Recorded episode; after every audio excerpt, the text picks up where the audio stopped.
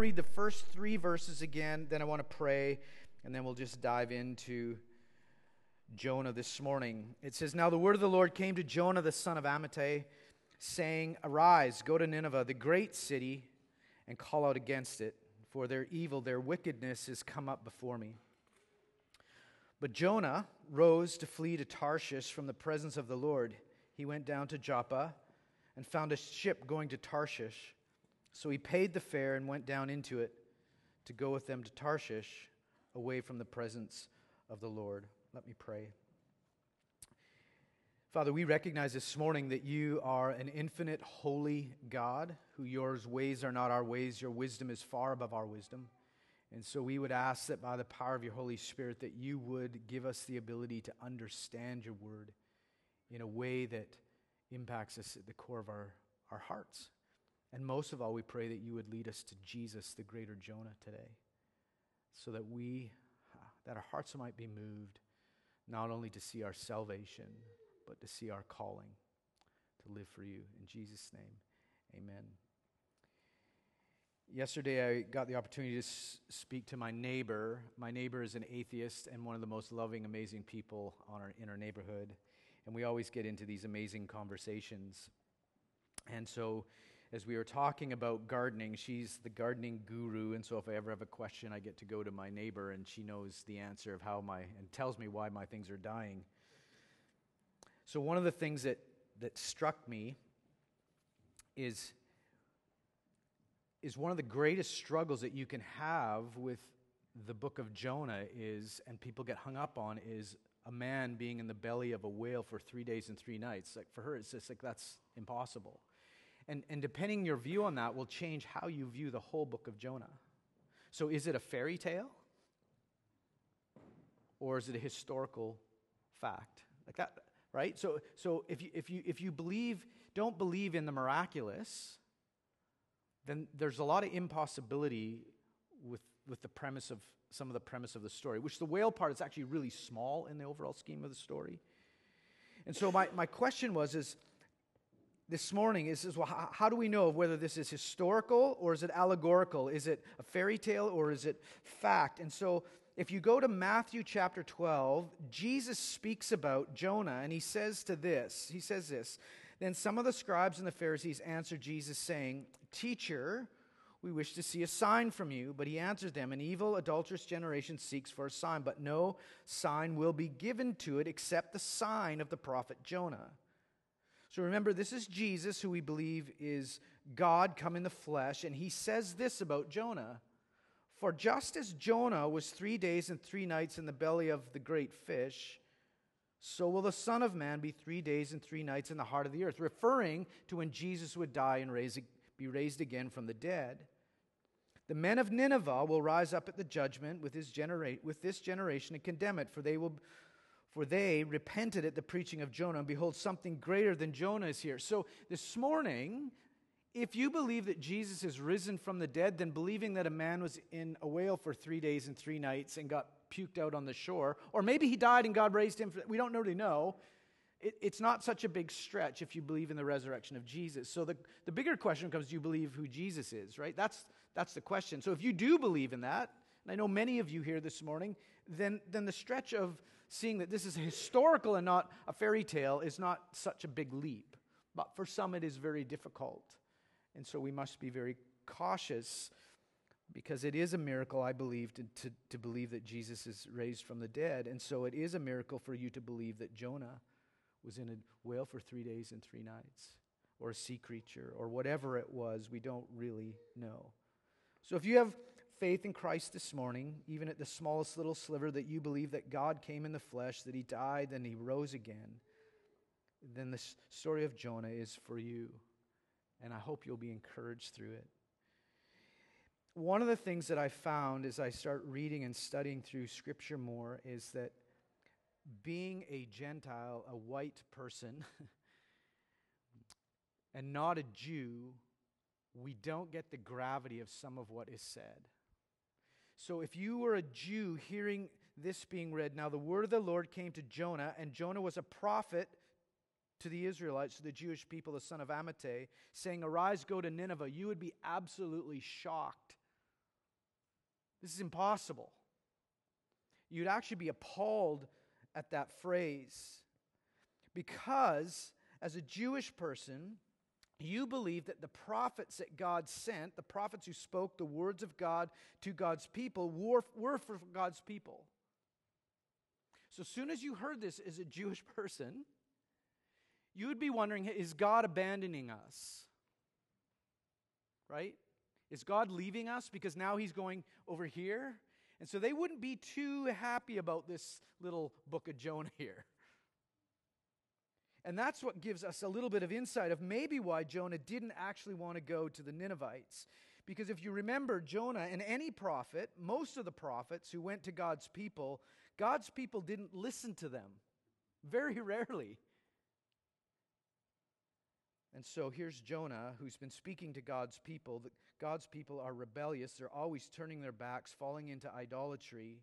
And now they're hearing that God is sending their prophet to the most wicked people, to Nineveh.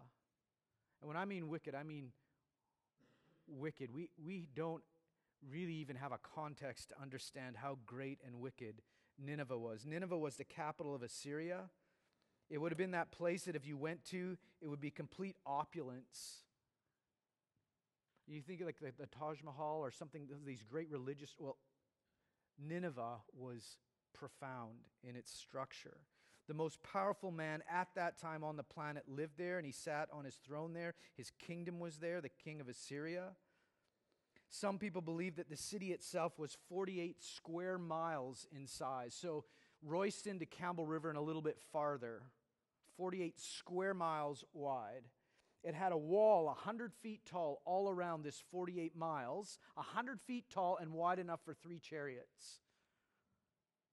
Within that wall of 48 miles circumference of the, of the city, there was 1,500 towers, 200 feet tall.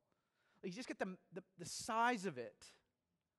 We can't comprehend it today at the very end of the book, it ends in a really bizarre way where God or where Jonah is Jonah wrote the book of Jonah and he says there's 120 persons who do not know their right hand from their left. He's talking about babies. He's talking about infants. There's 120,000 infants and cattle. So they figure there was 2 million plus people that lived within this. Is huge. The other side of it, so it's a great city. But the other part is it's a wicked city, an evil city. Well, what do I mean by that? And that's what makes it shocking that the God of Israel would want to warn Nineveh, that he would send his prophet so that somehow God would relent of his judgment and impending doom and relent from destroying the cruelest and most violent and wicked people of the time. And so the, the, the Jewish people would have seen these people do not deserve the grace and mercy of God. So, what do I mean by, by wicked? Listen to some of the things that happened here. The Assyrian kings often recorded the results of their military victories, gloating of whole plains littered with corpses and of cities burned completely to the ground. This was all about power and expanding their kingdom. They didn't care how they got it. The emperor at the time is well known for depicting torture dismembering and decapitations of enemy in grisly detail on large stone relief panels. Assyrian history is as gory and blood curdling a history as we know to this date. After capturing enemies, the Assyrians would typically cut off their legs and one arm, leaving the other arm and hand so they could shake the victim's hand in mockery as he was dying. They forced friends and family members to parade with the decapitated heads of their loved ones elevated on poles. They pulled out prisoners' tongues and stretched their bodies with ropes so that they could be flayed, skinned alive, and those skins would be displayed on the city walls. They burnt adolescents alive. Those who survived the destruction of their cities were fated to endure, to endure cruel and violent forms of slavery.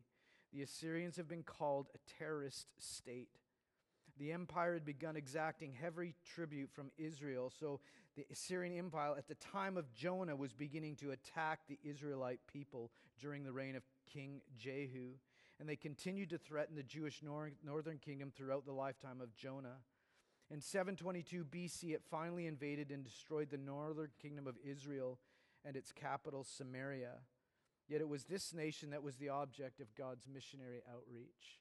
So you can see why it would be so shocking calling the prophet Jonah to go to this Assyrian people so that they would not be destroyed. You, you wouldn't like hearing what you hear. See, there's a chance that God, by sending Jonah, would, would somehow not destroy them. But how could a good God give a nation like this, the Assyrians, the merest or smallest or even the slimmest chance of experiencing mercy? Why on earth would God be helping the enemies of his people? So the question becomes why does Jonah flee for, for Tarshish or to Tarshish? If you and I look at it through only if through our human reason, if you put yourself in the place of Jonah and God called you to go to the Assyrians or ISIS or some brutal people, what would your response be? Why would you flee? And I think there's a lot of reasons that we can look at that. The first one is maybe Jonah's afraid for his life. Would that not be reasonable? Right? Like, I'm, I'm not going there. I don't want to die. But, but listen, I, I don't think that's the reason. I think Jonah was very willing to die in his call to live for God. And the reason why I say that is that the life of a prophet to God's people, you always lived on the edge and risk of your life. this is what it says in Matthew 23. Jesus is speaking, Oh, Jerusalem, Jerusalem, the city that kills the prophets and stone those who are sent to it. So Jonah, he knew his life was on the line his whole time from his own people because they killed the Jewish people would kill the prophets that God would send to him. But we also see in the book of Jonah itself, in Jonah chapter 1, verse 12, he says, as the storm starts raging more and more, he says to the sailors who are with him, Pick me up and hurl me into the sea. Then the sea will be quiet for you. He's willing to die. So is he fleeing because he's afraid to die? Or later on in chapter 4, verses 3 and 8, two times he's, he says this as God's mercy is extended. He says, Therefore, now, O Lord, please take my life from me, for it's better for me to die than to live. And he says it again in verse, four, uh, verse 8 of chapter 4, the same thing. So, so is Jonah fleeing to Tarshish because he's fl- afraid to die? I don't think so. I, I don't think the Word of God sends that message. So, so why does he not want to go? Well, maybe he's fearing he doesn't have the resources necessary.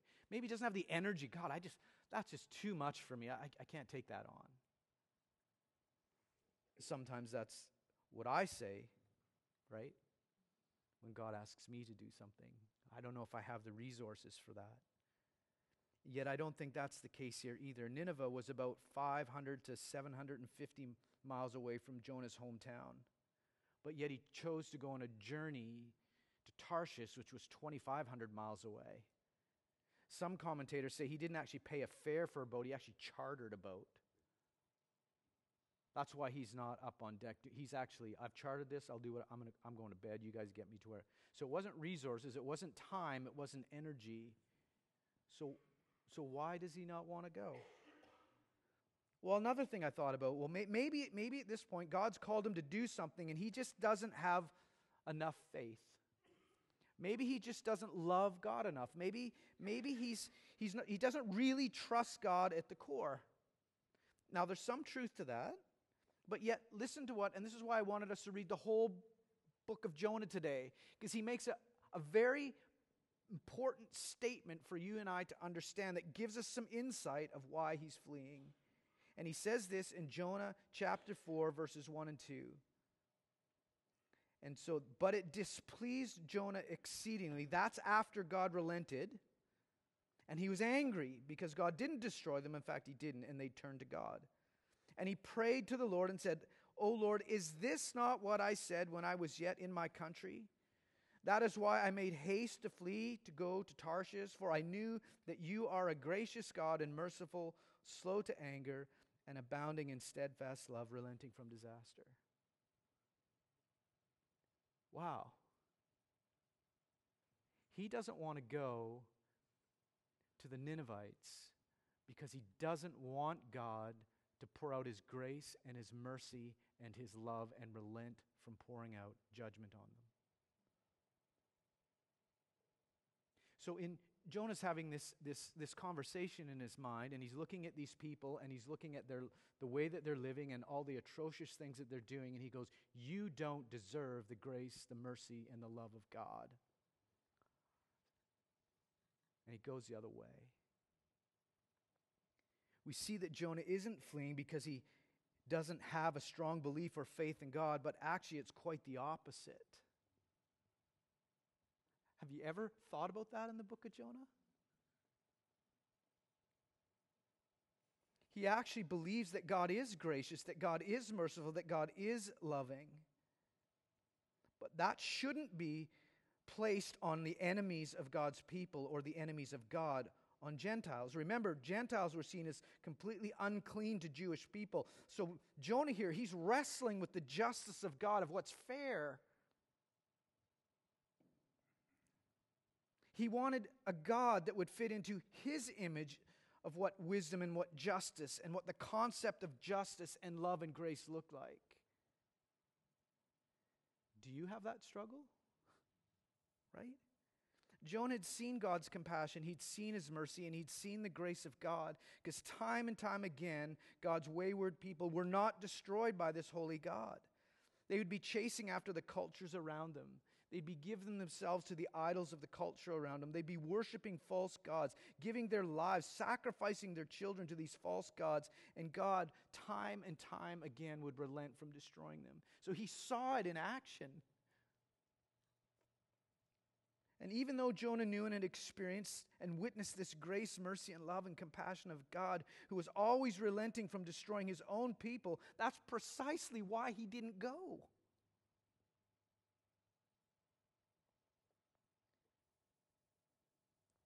See, Jonah felt that he would be letting his own people down. He'd be selling out. What would they think of me?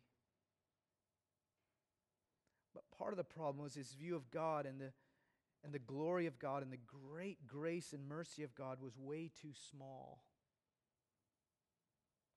He wanted a God to be who he wanted God to be, made in his own image, that love, that showed grace based on how he thought it should go as a human, a finite creature and he deemed that the Assyrians did not deserve it. And so his view of God was, was too narrow, it was too small. But in another way, he really did understand the mercy, grace, and love of God. What a tension. But it was warped. He didn't trust in the justice of God. Well, they don't deserve your grace, God. They deserve destruction. And in, in thinking that way, Jonah is making the assumption that he is worthy of the grace of God. You see this, the struggle, right? Soon as I start saying, well, they're not, then I'm saying I am.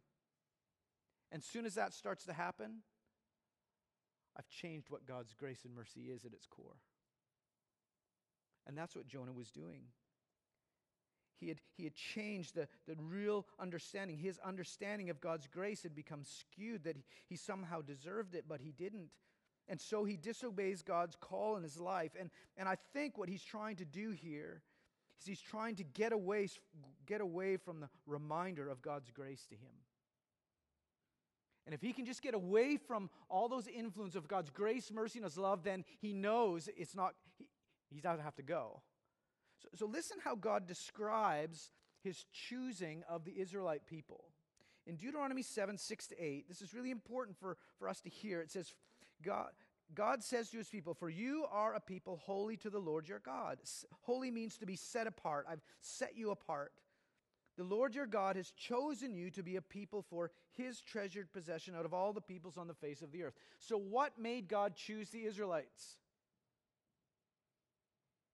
Well, he goes on to explain that. It's not because you were more in number, strong, a great nation than any of the other people that the Lord set his love on you and chose you, for you were the fewest of all people, most insignificant. So why? But it is because the Lord loves you and is keeping the oath that he swore to your fathers. He loves you because he loves you, not because you're lovable. He's talking about grace and mercy here.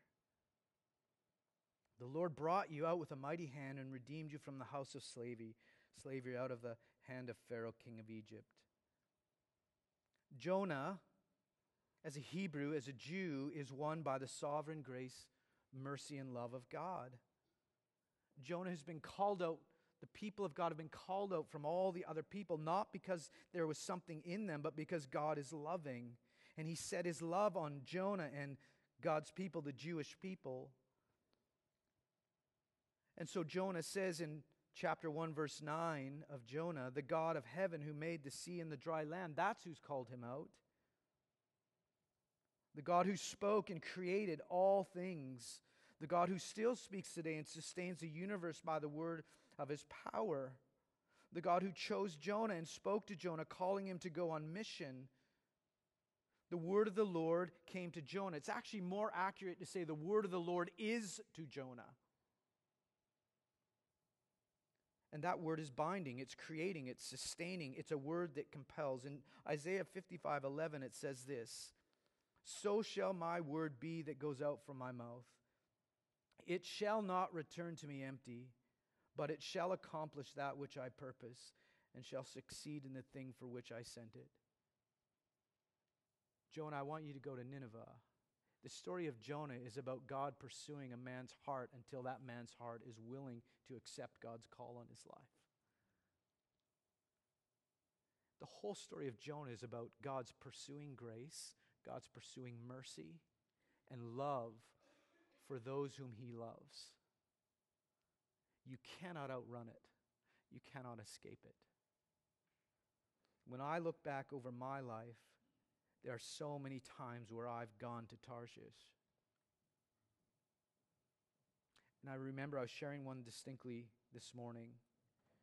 When I was in my, I guess I'd have been 18 or 19, I decided I would abandon my faith. And so I decided that I was just going to live the ways of the world. And so I was driving recklessly in a car while intoxicated and crashed my car. Ended up in the back of a police car. For whatever reason, I never had a breathalyzer, wasn't caught, just got a ticket. And yet, that moment of my rebellion and the destruction of the car that I'd worked so hard, my very first car, moved me to go back to Bible school. Because God was pursuing me in my rebellion. That's how He works. There's a commentator that I've really enjoyed reading, Jacques Ellul, and he speaks of Jonah and he says this God's election is, is never a choice which stops with the choice. When God picks out a man or a woman and speaks to him or her, it is to engage them in a work, in an action. If God and when God chooses a man or a woman, it's in order that they may serve in the work that God has undertaken.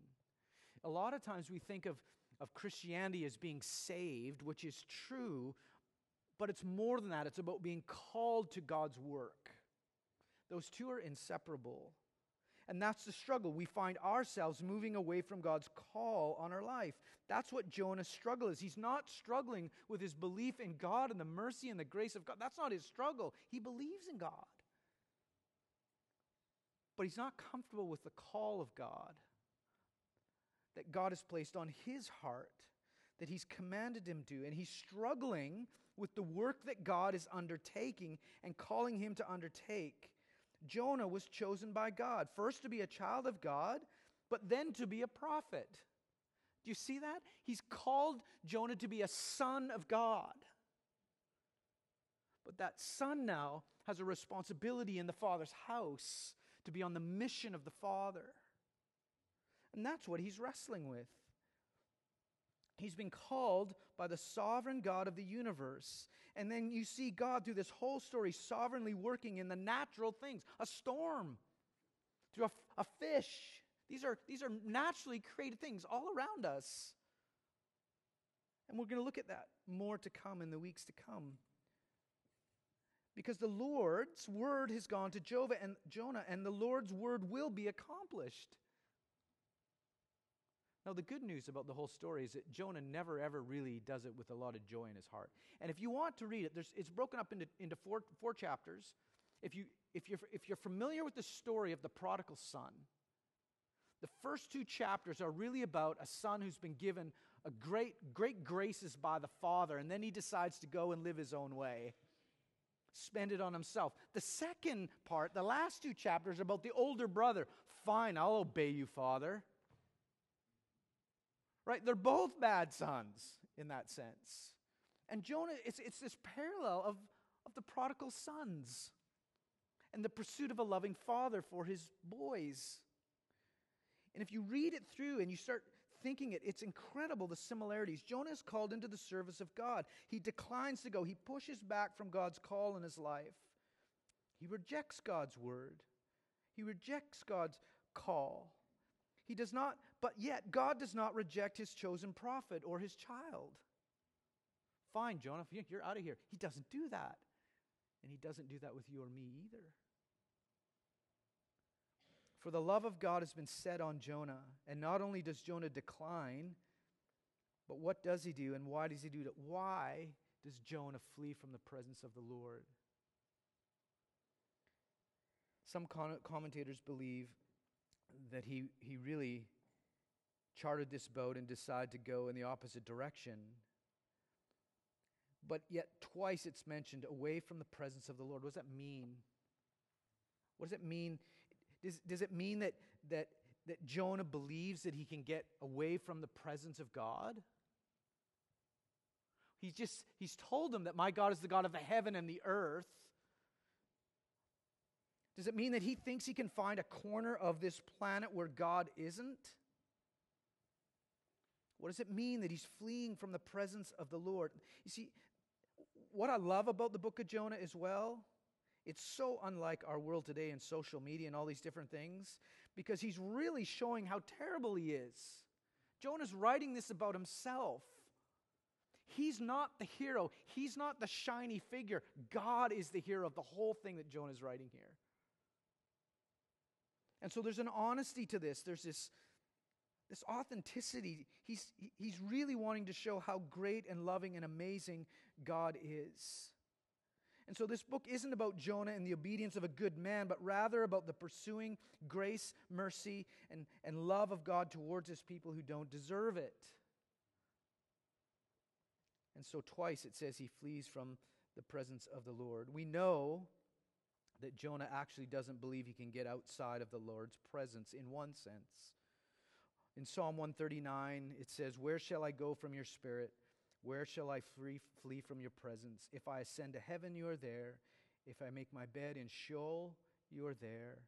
If I take the wings of the morning and dwell in the uttermost parts of the sea, even there your hand shall lead me, and your right hand shall hold me. Jonah says, while he's in the belly of the whale, I called out to the Lord out of my bitter distress, and he answered me. Out of the belly of Sheol I cried, and you heard my voice. So he doesn't really believe he can escape God's presence. So, what does it mean he's fleeing the presence of the Lord. What does that mean?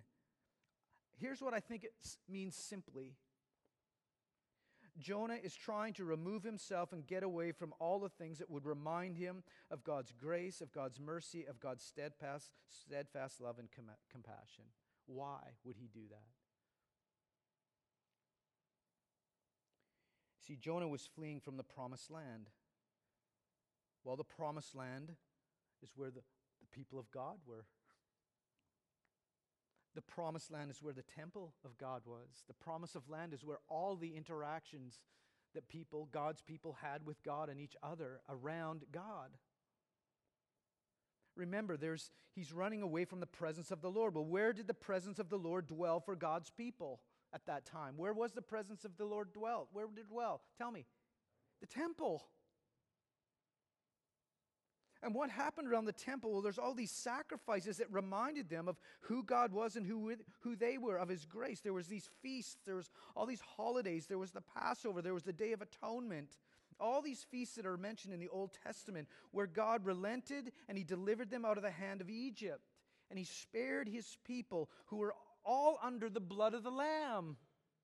Remember? They're told to flee, and his wrath was going to pass over. So take a lamb, put it on the doorpost of your house, and if, it's, if, if that blood has covered it, then I will pass over you. And God did, and God's people were delivered. And that points to Jesus Christ on the cross, to grace, to the mercy, to the love of God, delivering them out of bondage to Egypt. What grace! They didn't do anything, they didn't deserve it. So, what does it mean that Jonah is fleeing from the presence of the Lord? Well, Jonah is seeking to remove himself of all the things in his life so that he wouldn't be confronted afresh with the grace, with the mercy, with the love, with the compassion, with the patience, with the power, and with the glory of this great and holy God who has loved him because he's loved him. And so he's fleeing to Tarshish. I think every one of us here knows that very personally. I think Jonah's story is my story. I think it's your story and our struggle. It's not that we don't believe in God or even love God. But we know that if we, if we really put ourselves in the place where we're reminded of who He really is, then we might just have to change or make a course correction. And to be honest, I think sometimes we just don't want to.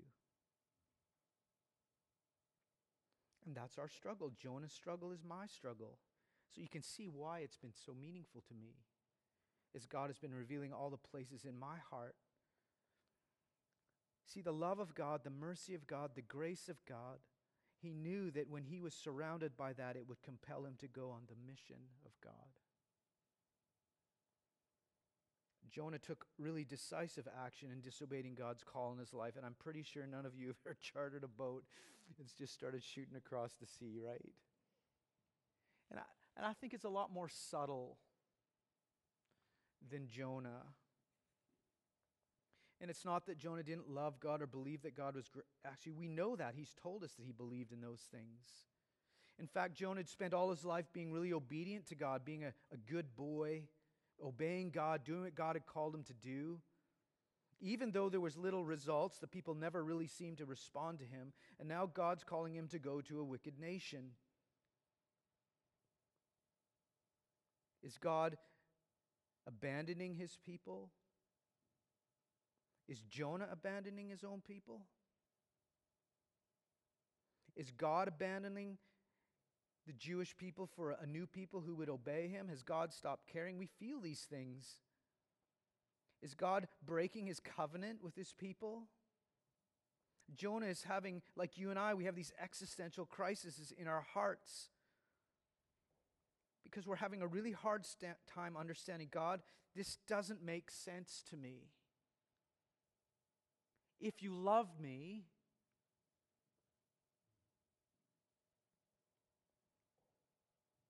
I wonder sometimes that we have the same struggle as Jonah.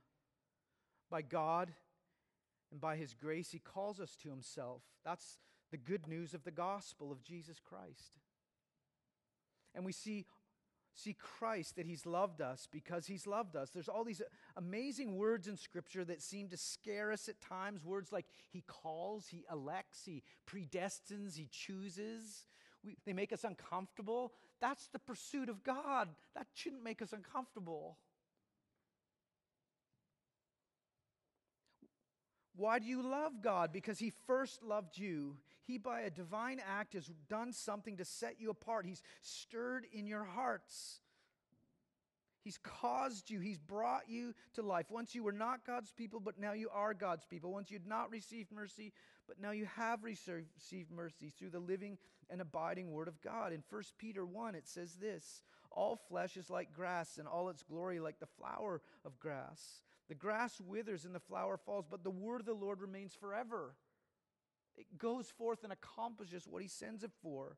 And this is the Word, and this is the good news that was preached to you.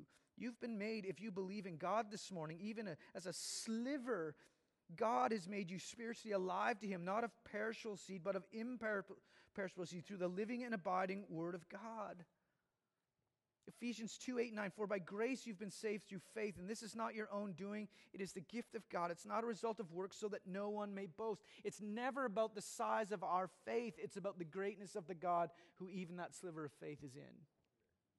Right? That's the beauty of the gospel. Kathy Weir Sport was here last Sunday and we were talking. She said something years ago, and it's always been so powerful to me.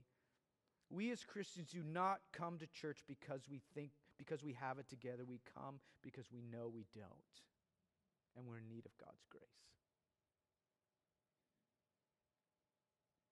It's miraculous this morning if you have a sliver of faith in God or a curiosity about God. See, salvation is God's deliverance of us from the bondage and the penalty of sin, from the power of sin, from being enslaved to the things of this world and brought into slavery to Christ. But this deliverance, this salvation, isn't just, that's not the end of it. It's a putting you on a new mission, a new purpose in life. God's given you a new calling, a new reason for living, a new purpose to respond to the call of God on your life, and that's to live for His glory, even when it doesn't make sense. And the word of the Lord comes to us and it says, Go. Just think about right after Ephesians 2 8 9, it says, For we are his workmanship. We are, the, we, are, we are made by God. He's the potter, we are the clay. He is the, we are his workmanship, created in Christ Jesus for, for what? Salvation? For good works. Yes, for salvation, which God prepared beforehand that we should walk in them. What is God calling you to? 2 Corinthians 5:17 Therefore if anyone is in Christ he or she is a new creation. The old is gone. Behold the new has come. The great commission in Matthew 28 Go therefore and make disciples of all nations baptizing them in the name of the Father and the Son and the Holy Spirit teaching them to observe all that I've commanded you. And behold I'm with you always to the very end of the age. It's not that Jonah did not believe in God for salvation but he was struggling with the call to go to entrust himself with God's call on his life. And like Jonah, we can find ourselves at times fleeing from the presence of the Lord. I'm pretty sure that it looks a bit different than Jonah. So, what does it look like? What does it look like when you're fleeing from the presence of the Lord? Well, I think there's seasons that we go through where it's more more regular than others, and I think it's really subtle. Sometimes I think we don't even realize the direction that we're going and the effect it's having on our hearts. We don't even realize that we're in the boat moving away from the presence of the Lord. I'm not saying that we can get away from his presence either. In fact, as you and I will see through the book of Jonah, God's word, that he never abandons, but always pursues those whom he saved and called to his service. For the work he started, he carries on to completion. To completion. For it is God, Philippians 2, for it is God who works in you both to will and to work for his good pleasure. But like Jonah, we know at times when we're not embracing God's call in our lives, when we're not embracing His mission for our lives, giving ourselves into His service, His kingship, His lordship. We know when we are, we know when we're pushing the Lord's away. And most times it's very passive. We busy ourselves with doing things that don't remind us of who we are in Christ. And what I mean by busy, we watch Netflix. That's me, guilty. We just busy ourselves doing things, hobbies, we busy ourselves with things that don't cause us to, to consider who Jesus is and what he's done, whether it's sports or work or whatever it is. We stop engaging in some of the spiritual practices that Scripture encourage us to take up, such as prayer or Christian community. The Word of God. And yet we know that we've tasted and seen that the Lord is good and gracious merciful, loving, and he relents of disaster. In fact, we believe in that. But the more that we're confronted with it, the more it changes us And so sometimes I, like Jonah, you, like Jonah, we, we find ourselves fleeing from the presence of the Lord because we know, we know that if we encounter Him afresh, if we hear His word afresh, we will have to change and make a course direction. And sometimes I think I just don't want to. How often do you flee? How often do you not choose God's desired path for you or myself? And yet, how often, if we really reflect, we see God's pursuit of us through friends or family or circumstances because we are His workmanship. He's the potter, we are the clay, and He's not done with us yet because He's gracious, He's compassionate, and He's merciful, and He's slow to anger and abounding in steadfast love. And He loves you, and He loves me. And so, as we read the book of Jonah, we, we can't not but be drawn to the greater Jonah, which is Jesus. You see, you are Nineveh. I'm Nineveh.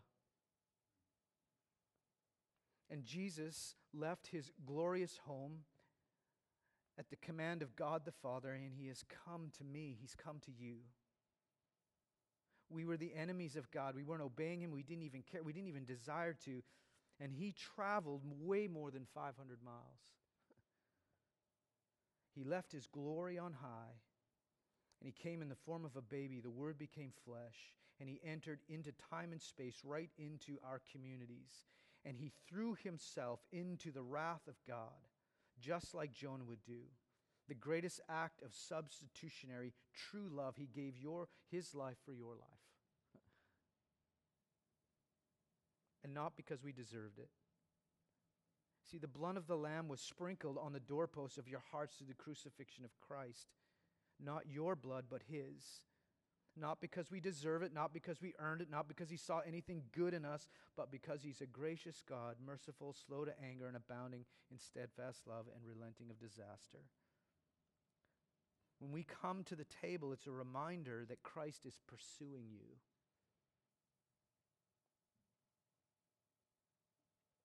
It's an invitation to his presence.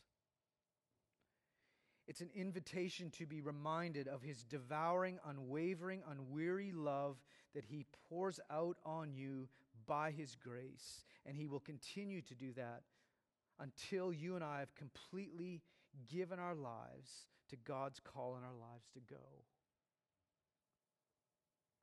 You, you and I cannot outrun God's grace because He's our Father, we're His children, and He's poured His love into our hearts by His Holy Spirit. Now, here's, here's a really practical thing as I was reflecting on this this morning. Who are the Ninevites in your life this morning?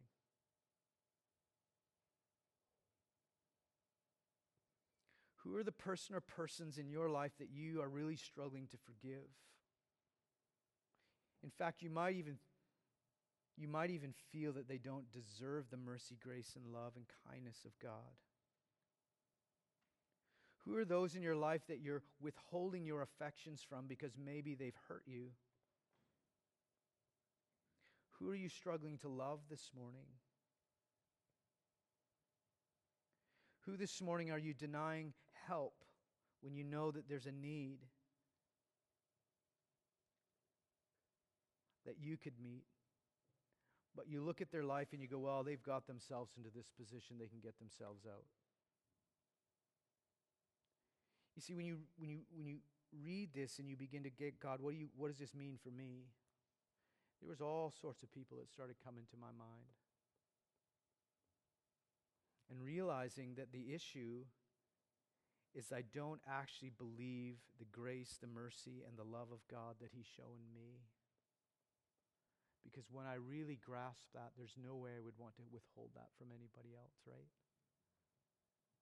And as we're going to see as we go through the book of Jonah, I think there could be possibly a little bit of a challenge to the modern day church and the way that we interact with the world. Because we're all in the same boat. And my, my heart's prayer this morning for you as we go through this book is that God would move us from indifference from sleeping in the boat to getting up out of the boat and start rowing with our neighbors. and the things that weigh us down because we're all weighed down with things. And so that's my hope for you. As we partake of communion this morning, it is my reminder, and it is God saying to you, Do this in remembrance of me. It's calling you. God is calling you through these symbolic things of the, the wine and the bread, the juice and the bread, as a reminder that there's a God who loves you and who per- pursues you and who will never leave you or forsake you. And He will move incredible things on this planet to get your attention, and that God would give us hearts to listen and to see that in fact He is pursuing us. So, this side is wine and bread, this side is juice and bread. If you have a love for Jesus this morning, and it doesn't have to be perfect, if there are sins in your life, things that you know that you're in rebellion against God, I would just encourage you to take a few minutes and ask for God's forgiveness. That you would pour out your heart to Him in confession, and then you would go and you would just freely take of His grace towards you. The wine or the juice is a reminder of the shed blood of Christ. And without the shedding of blood, there is no forgiveness of sin. It's a reminder that true love is a love that love that gives itself up for another person. And also this morning, we're reminded that the bread is a call of God bringing us together through his body to become a people, a people called God's people, who live our lives in, in communion with one another and try, or try to. but He's placed a desire in us, and so we desire to do that. And so I just invite you to come to the table. Let me pray for you this morning. And then may God bless you as you eat and drink, and may He strengthen your faith as you do that today. Father, thank you so much for this amazing story of a man and his struggle and his tension. In the midst of his loving you and knowing that he's loved by you, and yet struggling with that trying to make sense of what is it, how does that affect us in everyday life? And God, we do fail so much and we find ourselves fleeing. So, God, I just pray this morning that you would remind us that, that we're loved by you. As we drink, as we eat, through this, these this communion, through the wine and the bread, that we would be reminded of your great love for us.